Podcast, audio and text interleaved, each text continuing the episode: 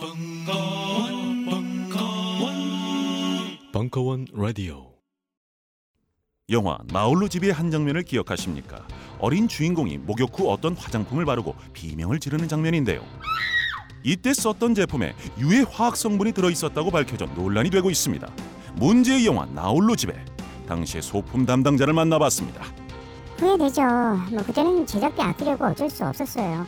나중에 아역 배우가 막 울면서 그러더라고요. 백 퍼센트 자연 유래 성분으로 준비하는 게 기본 아니냐고. 제작비를 아껴야 했다는 소품 담당자에게 신생아부터 사용할 수 있는 딴지 마켓의 비그린 베이비 사 종 세트를 보여줘봤습니다.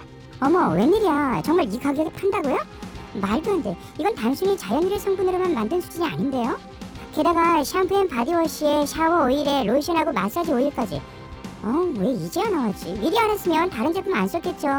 조카 선물로도 좋겠네요. 신생아부터 어린이들까지 사용하는 제품이라면 이제 식물 성분과 자연 성분은 기본이 된 것 같습니다. 더불어 피부 보호막을 pH 오 점 오로 건강하게 지켜주는 약산성의 비그린 베이비 사 종 세트 출시는 아이들의 피부 건강에 긍정적인 영향을 미칠 것으로 보여 세계인의 이목을 집중시키고 있습니다. 근데요, 이 딴지 마켓에서 비그린 샤워오일 정품 이벤트도 진행 중이래요.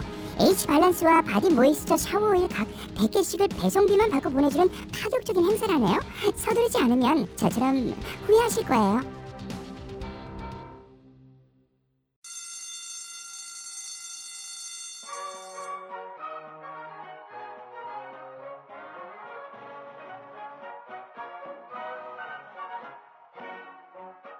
오늘도 힘차게 매일매일 활기찬 당신의 아침을 책임질 손안의 킹스베리.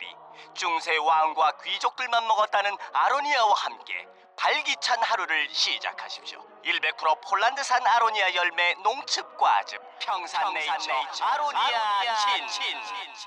가사노동과 학업, 직장 스트레스로 지친 가족을 위한 최고의 선물. 한국에서 구라파의 맛과 향을 덤으로 느낄 수 있습니다. 우리 가족의 건강은 아로니아가 챙겨줘요.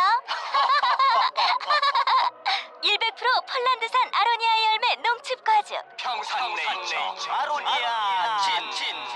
진. 보다 자세한 사항은 딴지마켓에서 확인하실 수 있습니다. 안녕하세요. 딴지마켓 조립피씨 판매 책임자 이경식입니다. 요즘 딴지에 걸려있는 재산이 때문에 나름 유명이 되었는데요. 직접 용산 매장으로 찾아오시는 분들은 먼저 알아봐 주시고 배달을 갈 때에도 제 얼굴 보고 바로 열어주시더라고요. 요즘 저의 가장 큰 고민이 바로 이겁니다. 저도 사실 용산 용팔이었거든요.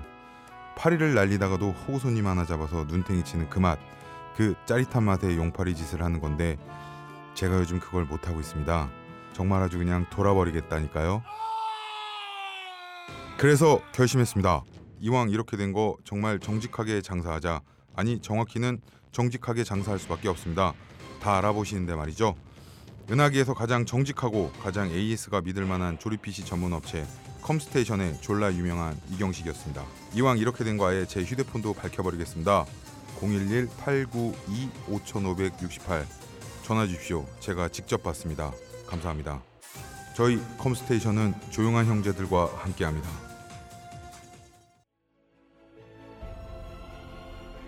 표창원 특강 정의의 적들 이 부 삼월 이십일 강연.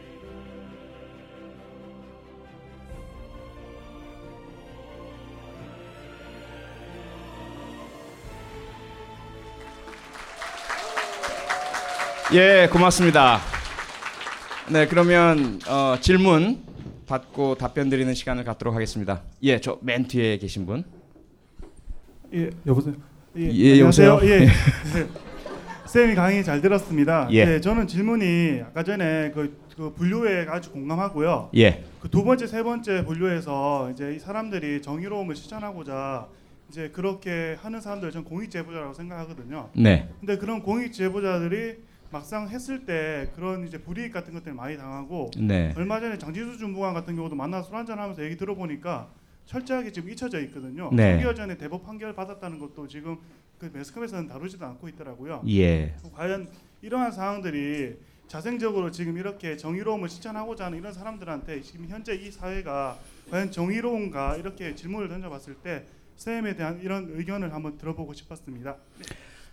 아, 예, 참 어려운 질문이십니다. 왜냐하면 어, 공익 제보자에 대한 보호 법제가 미비하다고 해서 맞죠. 현재 우리나라가 어, 공익 제보자 보호법이 있을까요, 없을까요? 있겠죠. 있습니다. 있고요. 어, 관련 담당 부서가 어딘지 아세요? 공익 제보자에 대한 보호를 담당하는 부서. 국정원이요? 국민권익위원회. 국민권익위원회. 왜냐하면 여러분들도 지금은 모르시지만 언젠가 어, 공익 제보가 필요한 때가 있으실 거거든요. 그럴 수도 있습니다. 어, 여러분이 속하신 직장이나 또는 주변에서 어, 문제가 발생하고 탈세나 또는 뇌물수수나 기타 어, 나나 우리 내부 사람만 알고 있는데 이걸 어떻게 해야 되지 고민되실 때, 그때 필요한 게 공익제보자 보호법이고 국민권익위원회의 어, 공익제보 접수 처리 시스템입니다. 그런데 지금 질문 주신 것처럼 공익제보를 한 분들을 보니까 그 뒤에 많은 고초를 겪으시더라. 그런데 그 개별적인 사안들을 보면은요, 지금 말씀해 주신 사안들도 보면 장진수 주무관 같은 경우에도 본인이 일단 가담해서 그쵸? 어, 그러한 불법적인 행동들을 하시게 된 이후에 그 이후에 이제 그 협조가 이루어지고 제보가 이루어지게 됩니다. 그러다 보니까 사실은 공익제보가 이루어졌기 때문에 그 이전의 해, 행동을 면책시켜줄 수 있느냐 없느냐의 문제가 생기는 거죠. 무엇이 정의일까? 공익제보를 했다면 그 이전에 본인이 한 행동에 대해서는 사면해줘야 되는 것인가? 그런 이제 문제가 있고요. 하지만 그렇다고 하더라도 아마 장진수 주무관님 말씀은 자신의 행동은 그쵸? 본인이 책임지겠다. 그런 입장이세요. 그런데 그 이후에 공익제보의 순수성이라든지 이후 활동에 대해서 자꾸 음해와 모략이 일어나니까 그 부분을 사회적으로 지켜드리지 못하고 있는 거죠. 그건 과연 책임이 누구에게 있을까라는 문제가 대두가 되죠. 잊혀지고 있다고 말씀하셨어요. 누가 있는가의 문제가 또 있습니다. 장진수 주무관 문제만이 아니죠. 그런 분들이 여러 분 계십니다. 어, 그분들이 공통적으로 가지고 있는 아픔이고요. 또 하나의 문제가 역시 유, 유사하지만 이 국정원 사건 같은 경우에도 국정원 내부에서 어, 결국 이 사실을 알려준 분이 있죠. 그분도 지금 현재 국가정보원법 위반 혐의로 유죄 판결을 받았고요. 근데 그분의 경우도 안타까운 것이 사실 정의의 개념에서 보자면 그분도 법을 어긴 건 맞아요. 그리고 그 공익 제보라는 것이 기술적으로 형식적으로 또 사회상규상 인정되고 받아들여지려면 그러한 제보 행위로 인해서 이익을 볼 수 있는 당사자가 아니라 중립적이거나 또는 관련 사안을 다루는 대상에게 제보를 해야 사실은 그것이 공익 제보자로 인정받을 수 있는 기술적인 문제가 있는 거죠. 우리가 그냥 상식적으로는 어쨌건 그 사람이 알려줬기 때문에 이 사실이 드러난 것 아닌가. 그러므로 공익 제보자로서 보호를 받아야 되고 오히려 어, 그분에게 상을 내려야 될 것 아닌가. 그런데 법 기술적으로 보면 그분은 법을 어긴 것만 드러나 있지 그분의 그런 행동에 대해서 면책을 받을 수 있는 장치들은 본인 스스로가 갖추지 못한 문제가 있는 거죠. 참 애매한 일들이 계속 벌어지고 있습니다. 가장 결정적인 게 우리나라의 범위를 벗어나서 그럼 스노우드는 어떤가라는 거죠. 미국의 엔에스에이의 그 직원이었다가 미국 정보기관이 각국 정상의 전화 통화를 무차별적으로 도청해오고 있다는 사실을 폭로해 버린. 그는 공익 제보 아닌가? 그는 뭐 적국이나 상대방에게 제보해서 이익을 얻은 것도 아니죠. 언론을 통해서 주로 공개를 했고요. 그건 일반적인 공익 제보 범위에 들어갑니다. 그런데 미국 정부는 그를 간첩죄 그리고 애국법 위반 뭐 이런 혐의로 이미 공개 수배를 해놓은 상태고요. 미국에서도 역시 그러한 공익 제보자가 국익에 반하는 문제가 발생했을 때 보호하지 못하고 있습니다. 민주주의의 상징이고 인권의 대변, 대변자로 알고 있었던 오바마 대통령도 스노든에 대해서는 어때요? 그거 반역자 배신자라고 이야기를 하고 있거든요. 국익이 걸려있기 때문에. 참 어려운 문제가 됩니다. 그래서 우리가 공익제보 문제에 대해서 이제부터 지금 질문 주신 어, 선생님 그 말씀의 계기가 돼서라도 남의 얘기가 아니라는 그런 인식을 가져야 하고 충분히 논의를 많이 해야 합니다. 그래서 결과적으로 뭐죠? 어, 스노든의 사례는 국내에서는 국내법상 그 미국 법에는 특별검사가 상설화돼 있어요. 그래서 공익 제보를 그 특별검사 사무실에서 받습니다. 거기에 하면 되는데 스노든의 입장은 뭐예요? 거기에 제보해봐야 엔에스에이에 당연히 인터셉트 당할 거고 자기는 잡혀갈 것이다. 이런 생각을 가졌기 때문에 법대로 규칙, 규칙대로 못하는 거죠. 그러한 문제가 우리나라에도 역시 국내에 있는 거고요. 특히 국정원, 검찰, 경찰 등의 권력기관 내에 있는 사람들 같은 경우에 과연 이걸 국민권익위원회에 가져가서 이야기를 한다고 국민권익위원회가 날 지켜줄 수 있을까? 그런 생각 못하고 있는 거죠. 군은 더 그렇죠. 그래서 그런 부분들을 우리가 자꾸 논의를 해서 국가에서는 법이 있잖아. 제도도 있는데 왜 정해져 있는 국민권익위원회나 아니면 감사원이나 수사기관에 와서 얘기 안 하고 엉뚱히 야당에 가서 얘기해. 그런 이야기가 통하지 않게끔 만들려면 어떠한 권력 앞에서도 자유로울 수 있는 그런 공익제보를 접수하고 조사하고 처리하고 공익제보자를 보호할 수 있는 그런 기반이 마, 마, 갖춰져 있어야만 어, 사실 공익제보자 보호가 가능한 것이죠. 그리고 그런 제도가 갖춰지려면 여러분들, 우리들, 국민들이 관심을 가져야 되는 거죠. 한 사람 한 사람을 있느냐 안 있느냐의 문제가 아니라 그 사건을, 그리고 그 사건이 왜 이렇게 되었는가, 그들의 희생을 막으려면 무엇이 필요한가, 이런 논의가 계속 우리에게 있어야 합니다. 그런데 왜 그런 논의가 잘 안 일어날까요? 질문 주신 분, 왜 우리는 잊고 있을까요? 왜 장진수 주무관이나 그런 공익제보자들의 이야기를 우리는 하지 않고 있고 제도적인 그런 완비, 제가 물어봤잖아요. 근데 아무도 모르시잖아. 공익제보자 보호법이 있는지, 어떤 경우에서 하는지, 왜 이렇게 관심이 없으실까요? 여러분들이 다 무한도전을 보고 계시기 때문이죠.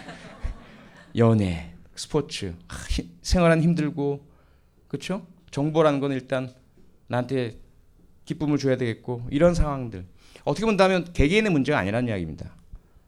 우리가 좀 더 우리 공공의, 공익의 문제, 사회의 문제를 자꾸 언론 지상에서, 방송에서 이야기 나누고 토론하고 이런 모습들을 자꾸 보여줘야만 우리가 관심을 갖게 됐고, 거기에 대해서 국회의원들도 귀를 기울이고 엉뚱한 이야기들 해내고, 참 그렇잖아요. 우리가 보면 국회의원분들 하시는 말씀 보면 일부의 경우에 그분들이 정말 무슨 국정원의 어, 뭐 대변인인지 국회의원인지 분간하기 어려운 분들도 많으시고요.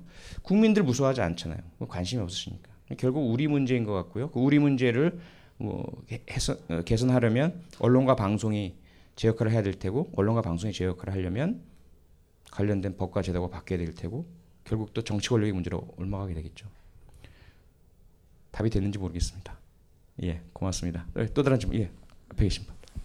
네, 선생님, 저 방, 방금 질문하신 것과 연관돼서 말씀드리겠습니다.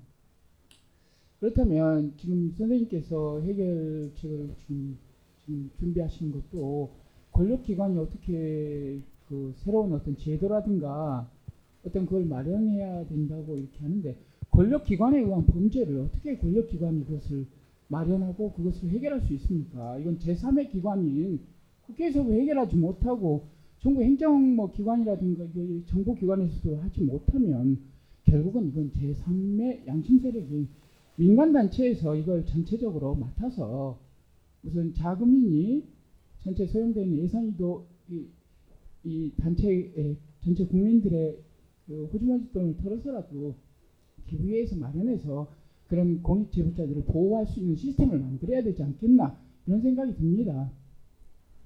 민간, 지금 제시하신 것은 국가기관이 아닌 민간 국민들이 자발적으로 만든 공익제보자 보호센터, 이런 걸 말씀하시는 겁니까? 네. 지금 현재 그 군 인권 어, 보호센터, 그 민간 단체죠. 어, 과거에 군에서 부정선거, 그 군인들을 특정 정당 후보를 투표하도록 어, 강요했던 사실을 폭로했던 그 이지문 중이라고 있어요. 그분이 그 제대하신 이후에 그 문제 때문에 이제 고초도 겪으시고, 그분이 이제 군인권보호센터, 그 다음에 뭐 어, 공익제보자 보호센터 이런 걸 만드셨거든요. 민간 단체로서 노력을 하겠다라고 만드신 거죠. 민변도 그런 유사한 기능을 하고 계시죠. 참여연대도 그렇죠. 문제는 그런 민간 단체는 민간 단체로서의 한계가 있을 수밖에 없다는 겁니다. 기본적으로 수사권이 없기 때문에 공익 제보는 받을 수, 받을 수 있지만 전적으로 그분의 이야기가 옳다고 어떻게 알아요? 일단은 조사를 해봐야 될 거 아니겠어요? 조사할 수 있는 권한이 없는데요. 결국은 우리가 국가 제도 자체를 부정하지 않는 한은 현재 있는 행정, 사법 시스템에 의존을 할 수밖에 없죠. 결과적으로는. 그 전 단계까지 갈 때 공익제보자를 보호한다든지, 그리고 그 과정, 어, 조사, 수사와 사법 작용이 일어나는 그 과정에서 그분을 보호하고 변호해주고 법적 지원을 한다든지 이건 할 수 있겠지만, 국가 기능을 제쳐두고 민간에서 이 사안을 우리가 조사할 거야, 너희들은 빠져, 이게 가능할 거냐 말이죠.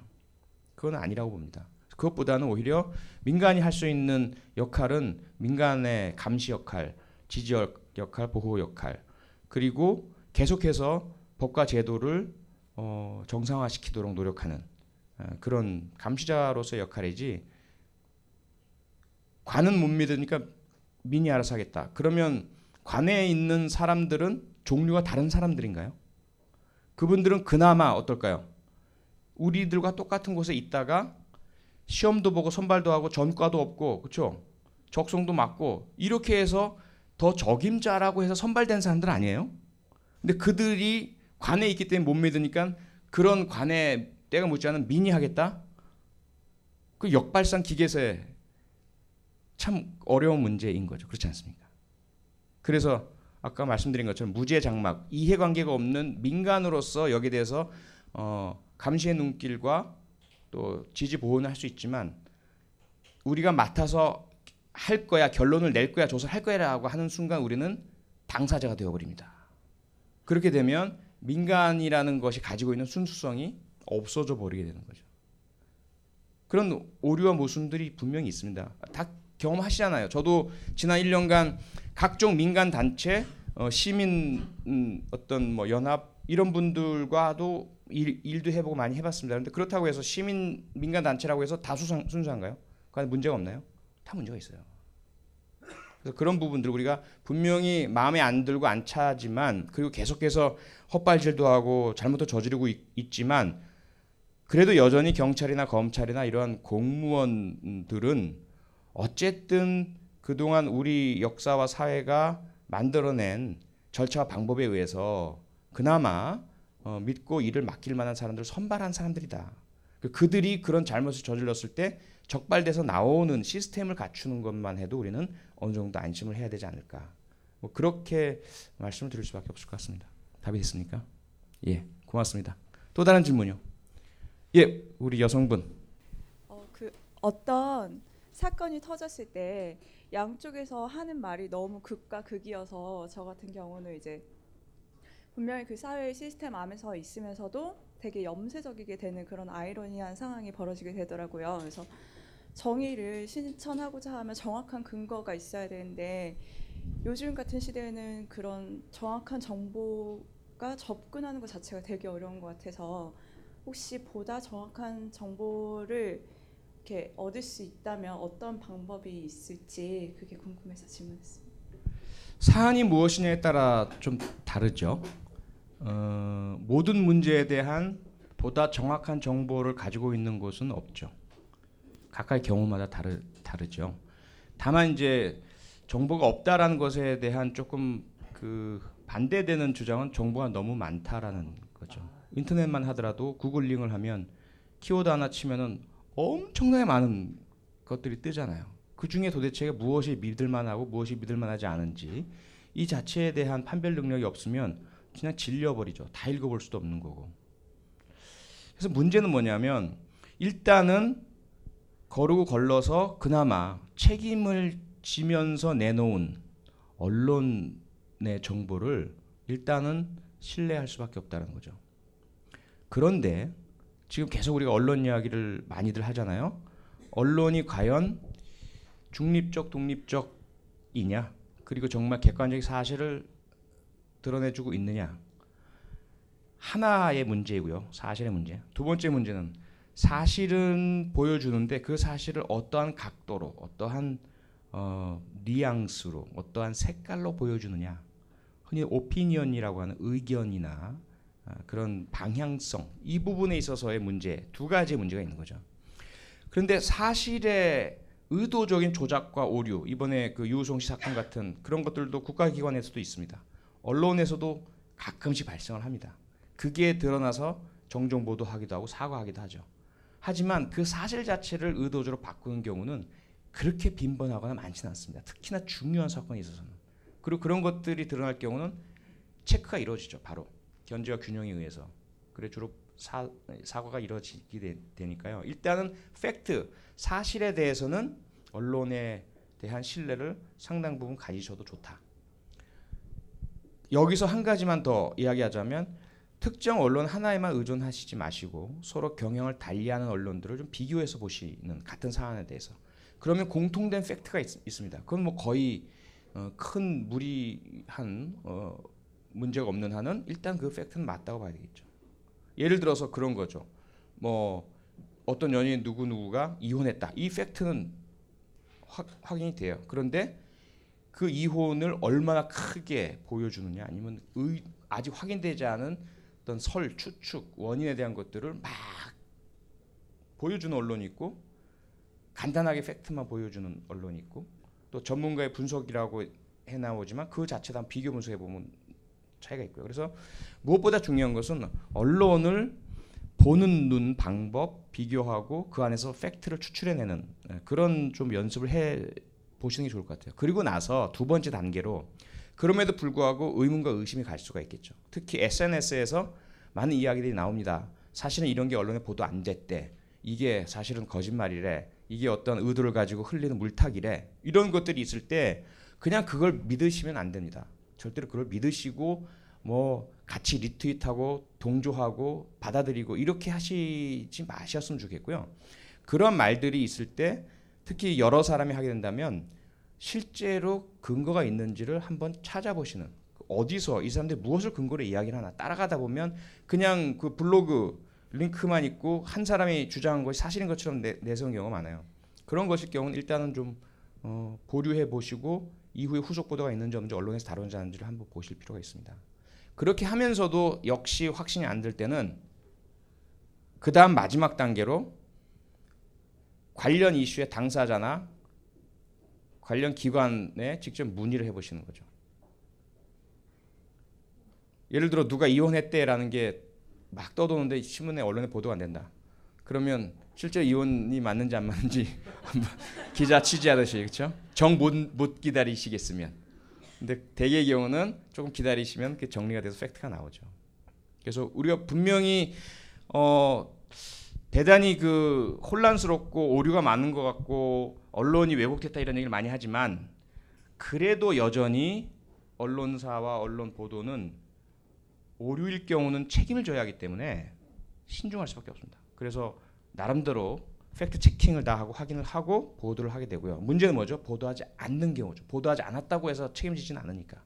그 경우에는 대개 다른 마이너 언론이나 반대되는 상황에서는 보도를 하게 되니까 그 차이를 비교해 보시는 그런 노력을 해보시는 게 일단은 좋다. 저희들은 사실 좀 다르죠. 저희들은 언론 보도에 의존을 하지 않고요.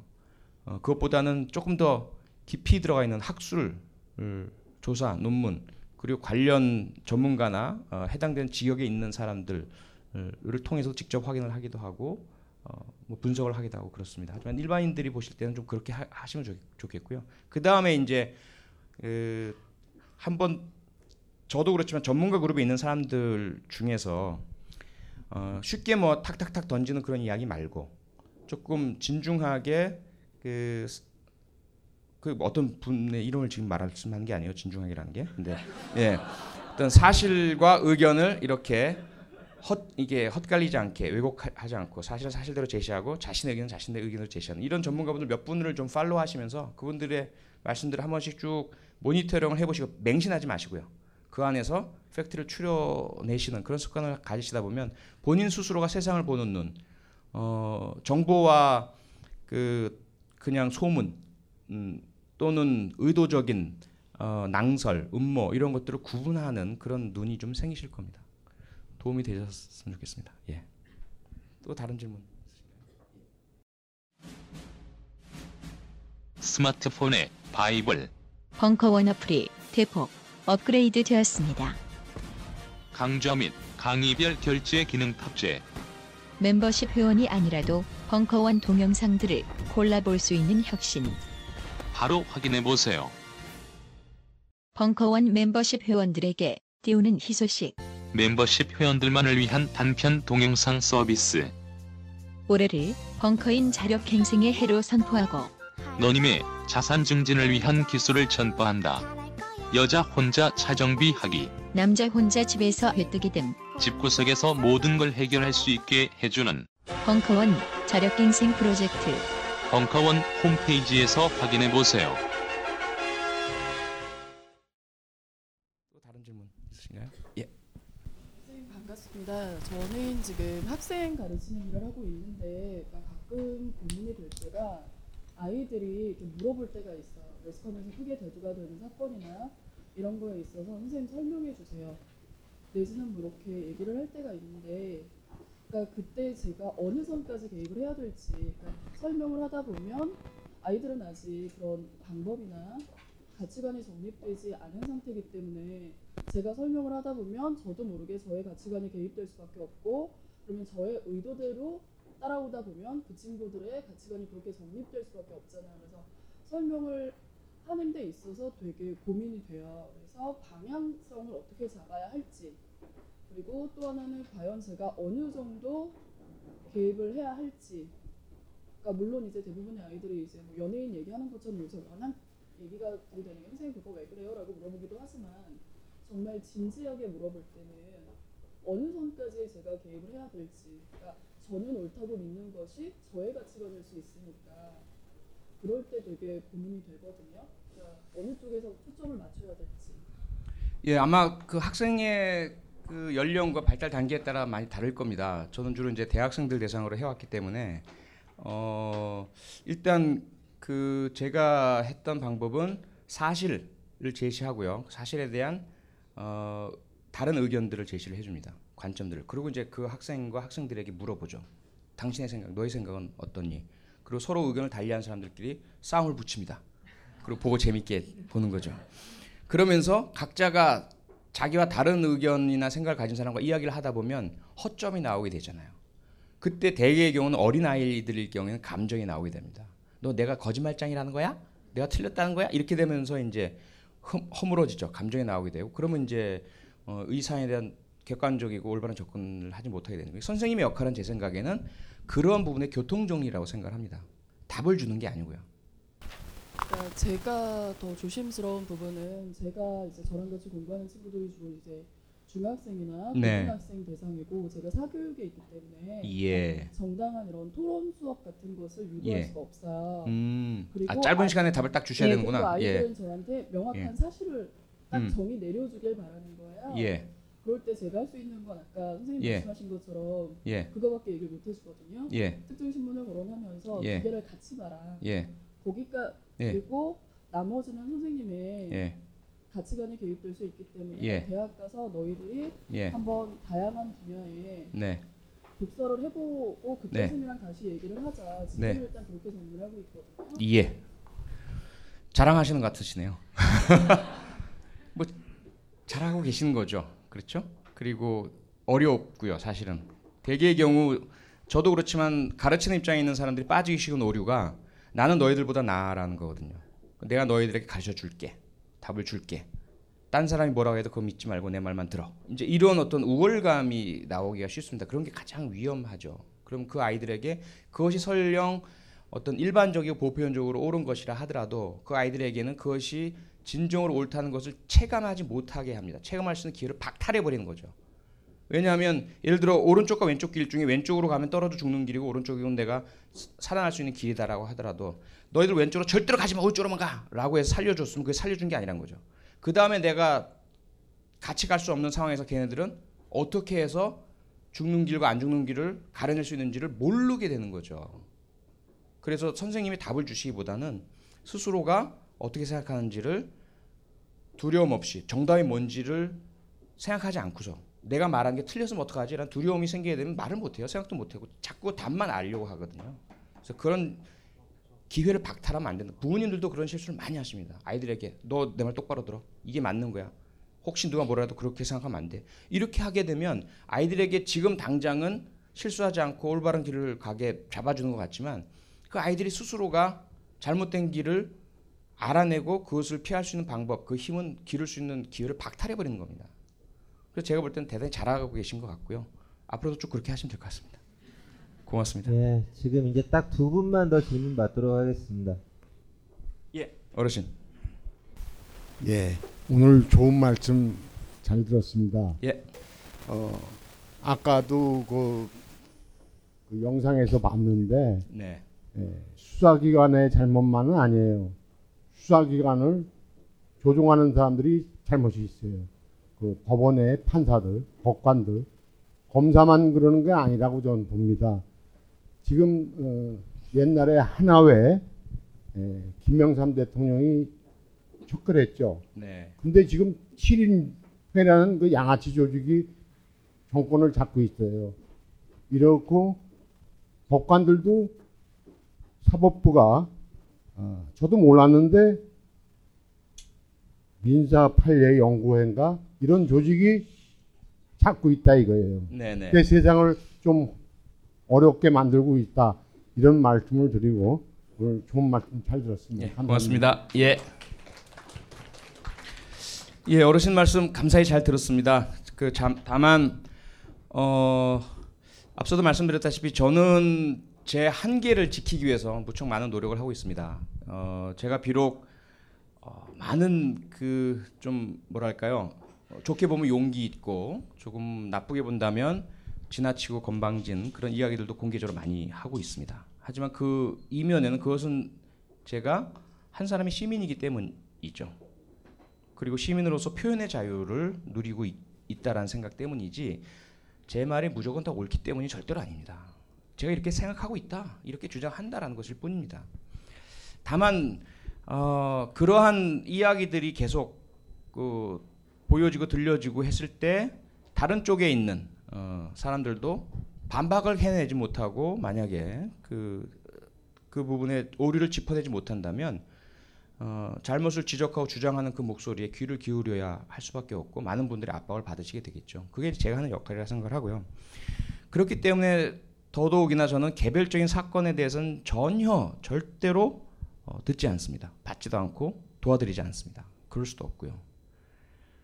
앞서 말씀드린 것처럼 일단 우리 그 사회에 마련되어 있는 어, 행정과 사법 절차 그것이 결국 진위와 옳고 그름을 가려내어야 한다라고 저는 믿고요. 개별적으로 잘못이 있고 문제가 있고 오류가 분명히 있겠지만 그렇다고 해서 전체적으로 불신하고 부정하고 다른 대안을 가지고 나온다고 한들 결국 기존의 체제를 전부 갈아엎겠다고 한 북한이나 소련 체제가 어, 또 다른 문제를 잉태했듯이 어, 결코 올바른 정의를 만들어낼 수는 없다는 것이 보수적인 저의 생각입니다.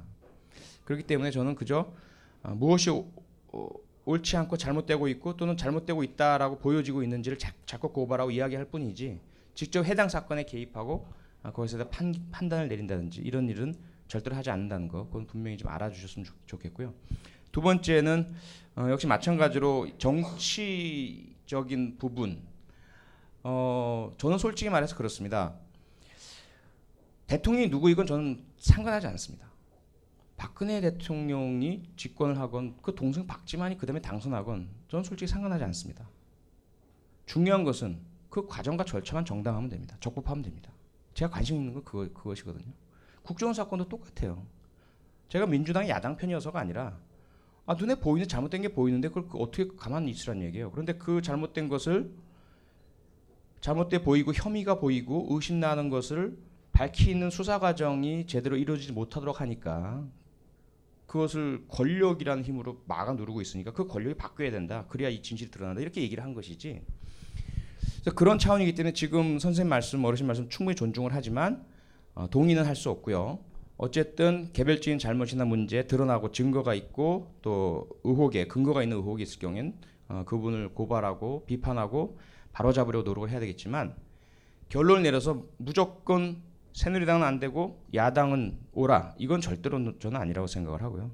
그리고 박근혜는 무조건 잘못되고 문재인이 무조건 돼야 돼, 저는 절대로 그것도 아니라고 생각합니다. 다음 선거도 마찬가지고요. 그래서 역시 이천십칠 년에 어, 반드시 뭐 야당이 되어야만 그 정의야, 그런 생각 우리 안 했으면 좋겠습니다. 다만 정말로 그 야당이 정의라고 한다면 다수의 지지를 받을 수 있도록 노력을 해야 되겠고 옳다는 것을 보여줘야 되겠죠. 그 다음에 더 중요한 것은 뭐죠? 선거가, 투표가 공정하게, 적법하게 이루어질 수 있도록 우리가 눈 똑바로 뜨고 지금 드러난 문제들을 고치고 어, 바꾸고 뭐 그것이 우리가 할 수 있고 해야 되는 일이고, 뭐 저는 무엇이 옳은지를 말씀만 드릴 뿐이지 개별적인 사안이나 지, 지금의 정치판에 대해서 제가 개입하고 들어가고 그러고 싶은 생각은 전혀 없습니다. 마지막 한 분 질문 받고 마치겠습니다. 예, 선생님. 아, 제 음, 저는 이제 교수님 그 강연을 처음 왔는데요. 너무 네. 재밌게 잘 봤습니다. 저희 질문은 일단은 이번 년 유월에 오시는 프란치스코 교황이 그 경제적 살인에 대해서 금하라고 이렇게 말씀하셨거든요. 그렇다면 이제 그, 그 교수님께서 말씀하신 그 세 가지 분류에서의 그 범죄 유형에서 과연 그게 권력형에 속하는 건지, 아니면 또 다르게 정립을 해가지고 권력 그 경제적 살인에 대해서 다시 분류를 해야 되는 건지에 대해서 궁금했습니다. 네, 고맙습니다. 어, 제가 드린 말씀 중에 그 말씀 들어가기 전에 있었죠. 정의의 분야는 다양하다. 그런데 저는 주로 사법적 정의에 대해서 말씀을 드리겠다, 이렇게 말씀드렸습니다. 왜? 경제적 정의도 별도로 있죠. 경제적 정의는 무엇일까? 뭐 복잡하게 할 수도 있겠지만 가장 단순화시킨다면 우리가 살고 있는 이 자본주의 사회에서의 경제적 정의란 것은 일단 우리 사회가 가지고 있는 재화를 우리 사회에서 가장 힘없고 약하고 스스로가 경쟁에서 쟁취해내갈 능력이 부족하거나 어려움이나 장애가 있는 분들, 그분들에게 먼저 그분들이 가장 기본적인 인간적 존엄성을 유지할 수 있을 정도로 보장해드리고, 그 다음에 남은 것을 가지고 능력대로 공헌대로 가지는 것, 이것이 자본주의적 정의다라고 일단 제가 말씀드린 대로 시대정신과 국제적 기준이 합의가 되어 있습니다. 쉽게 말씀드리면 그런 거죠. 지금 가장 중요한 게 아까 경제적 살인 말씀드렸는데 가장 쉽게 말씀드리자면 거의 같은 날 한 사람의 연예인은 젊은 친구 김수현이라는, 여러분 여성분들이 되게 좋아하실 그 친구는 전세기를 타고 중국에 하루 딱 갔다 왔는데 얼마? 십삼억 원을 딱 현금으로 받았습니다. 그렇죠? 같은 날 마흔세 살에 중년 배우는 평생을 연기하며 살아왔고 대조영이라는 많은 분들이 보셨을 드라마에도 어, 조연으로 나왔던 분이거든요. 오랜 기간에 걸친 생활고를 견디다 못해서 결국은 목숨을 끊으셨죠. 그런 사안을 봤을 때 우리가 조금 전에 제가 말씀드렸던 자본주의적 경제적 정의에 맞느냐라는 거죠. 그 기사가 나오고 나서 다른 후속 보도들을 보니까 분석을 해보니까 연예계에 종사하는 사람들 중에 거의 한 육십오 퍼센트인가요? 칠십 퍼센트 가까운 분들이 최저생계비 이하라는 겁니다. 그런데 가장 탑에 있는 몇 분은 넘치고 주체하지 못할 정도로 돈을 벌, 벌고 있죠. 그런 현상들, 상황을. 그래서 그러면 대안이 뭐냐? 그 다음에 정부에서 딱 내놓은 게 표적 목표가 되고 있는 스타급 연기자와 작가들의 상한선을 정하겠다. 이래 또 반발이라는 거죠. 그럼 그, 그 사람들에게 무슨 동기 유발이 되겠느냐. 그래서 그 경제적 살인의 문제는 그런 문제를 담고 있습니다. 그러면 그게 연예계만 보면 그렇죠. 스포츠계도 마찬가지죠. 우리 사회 전반적으로도 그게 되겠죠. 그걸 어떻게 해결해 나갈 것이냐라는 문제가 생깁니다. 기업 입장에서는 늘 아쉬운 소리를 하죠. 너무 노동자 권리 얘기하고 뭐 통상임금이네, 뭐 노조의 그런 어, 귀족 노조들의 파업 때문에 자꾸 임금 올려가 달, 달라고 하지 우린 못 살겠다, 이렇게 얘기를 합니다. 노조는 반대 이야기를 하죠. 그 접점이 어디일까요? 과연 자선단체가 아닌 기업은 이윤을 올려야 하고 그들이 뛰어나고 노력하고 투자한 만큼 또 얻어야 되는 것은 자본주의적 논리겠죠. 하지만 그 가운데 정말 가장 어, 바닥에 있는 분들이 경제적 살인을 당하는 상황이라면 그것은 안 되는 것이거든요. 그런데 그것이 사법집정에 관련이 있느냐? 관련이 있죠. 왜 관련이 있을까요? 그런 사안들마다 들여다보면 뭐가 나오게 되죠? 무엇인가 공정하지 않은 행동들이 나오게 됩니다. 그나마 그동안 이십일 세기 오기까지 우리 인류가 나름대로 여러 가지 모순들, 잘못된 것 고치고 공정거래법 만들고 경제적인 여러 가지 것들 만들어 왔잖아요. 그런데 사람이 죽어나가고 알고 보니까 어떻게 돼요? 탈세, 횡령, 임금체불 이런 게 있더라라는 거죠. 그런데 그게 왜 이제까지 눈 감아져 있었어? 선생님 말씀하신 것처럼 뭐 전체적으로 다 그렇다라고 하면 조금 과장이겠지만 어, 해당되는 사건이 법원으로 갔는데 부당한 판결이 내려, 내려져. 약자니까. 변호사도 그렇게 고액의 뭐 드림팀을 못 꾸리고 그래서 충분히 변론도 하지 못하고 상대방은 막 음, 뭐 케이엔제이 뭐 엄청난 법률가 집단이 와서 이래서 결국은 사법적 정의가 제대로 이루어지지 않더라. 그렇게 되면 어떻게 돼요? 아, 일단 우리가 마음대로 해도 되겠구나. 경제적 정의가 무너지게 되겠죠. 그래서 저는 모든 문제, 교육적 정의도 있겠죠. 기회가 균등해야 되겠죠. 교육적 정의라는 건. 누구나 부모가 누군지 얼마나 돈이 많은지를 떠나서 일단 어린이가 태어났을 때 균등한 기회는 보장돼야 될 거 아니겠어요. 그 다음에 그들이 열심히 한 데 따라 성공할 수도 있고 아닐 수도 있어야 될 텐데 누구의 자녀로 태어나면 나느냐부터 완전히 끝이 나버린다면 기회조차 주어지지 않다면 그것은 교육적 정의가 이루어진 것이 아닌 거죠. 근데 그것이 그렇다면 역시 공산주의처럼 모두 부모가 아무런 영향을 못 미치게 해야 되냐? 그건 아니지 않습니까? 어느 정도 균형점이 있겠죠.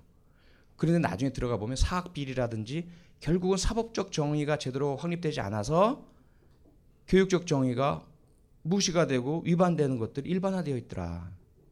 그렇기 때문에 저는 일단 사법적 정의가 정의 중에 가장 중요한 정의다라고 말씀을 드리는 겁니다.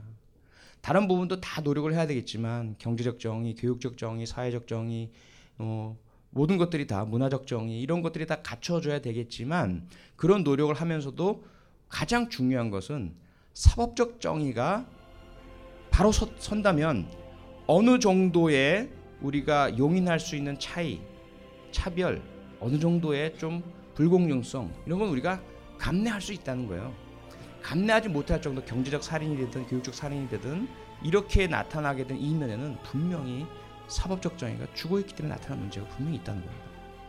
그래서 어, 다양한 정의가 있지만 사법적 정의가 제대로 서 있지 않는다면 그 사회는 한마디로 정의롭지 않다라고 이야기할 수밖에 없고 정의롭지 않기 때문에 사람이 죽어나가고 직접 칼로 찔러서 죽인, 죽이는 것이 아니라서 그것을 우리가 경제적 살인, 사회적 살인 이렇게 부를 수가 있게 된다는 이야기죠. 동의하십니까? 고맙습니다. 이제 다른 질문도 있으시겠지만 오늘은 일단 여기까지 하고요. 여기까지 와주신 모든 분들 너무나 감사드리고 오늘 조금이라도 어, 정의에 대해서 명확해지는 그런 시간이었으면 좋겠습니다. 고맙습니다.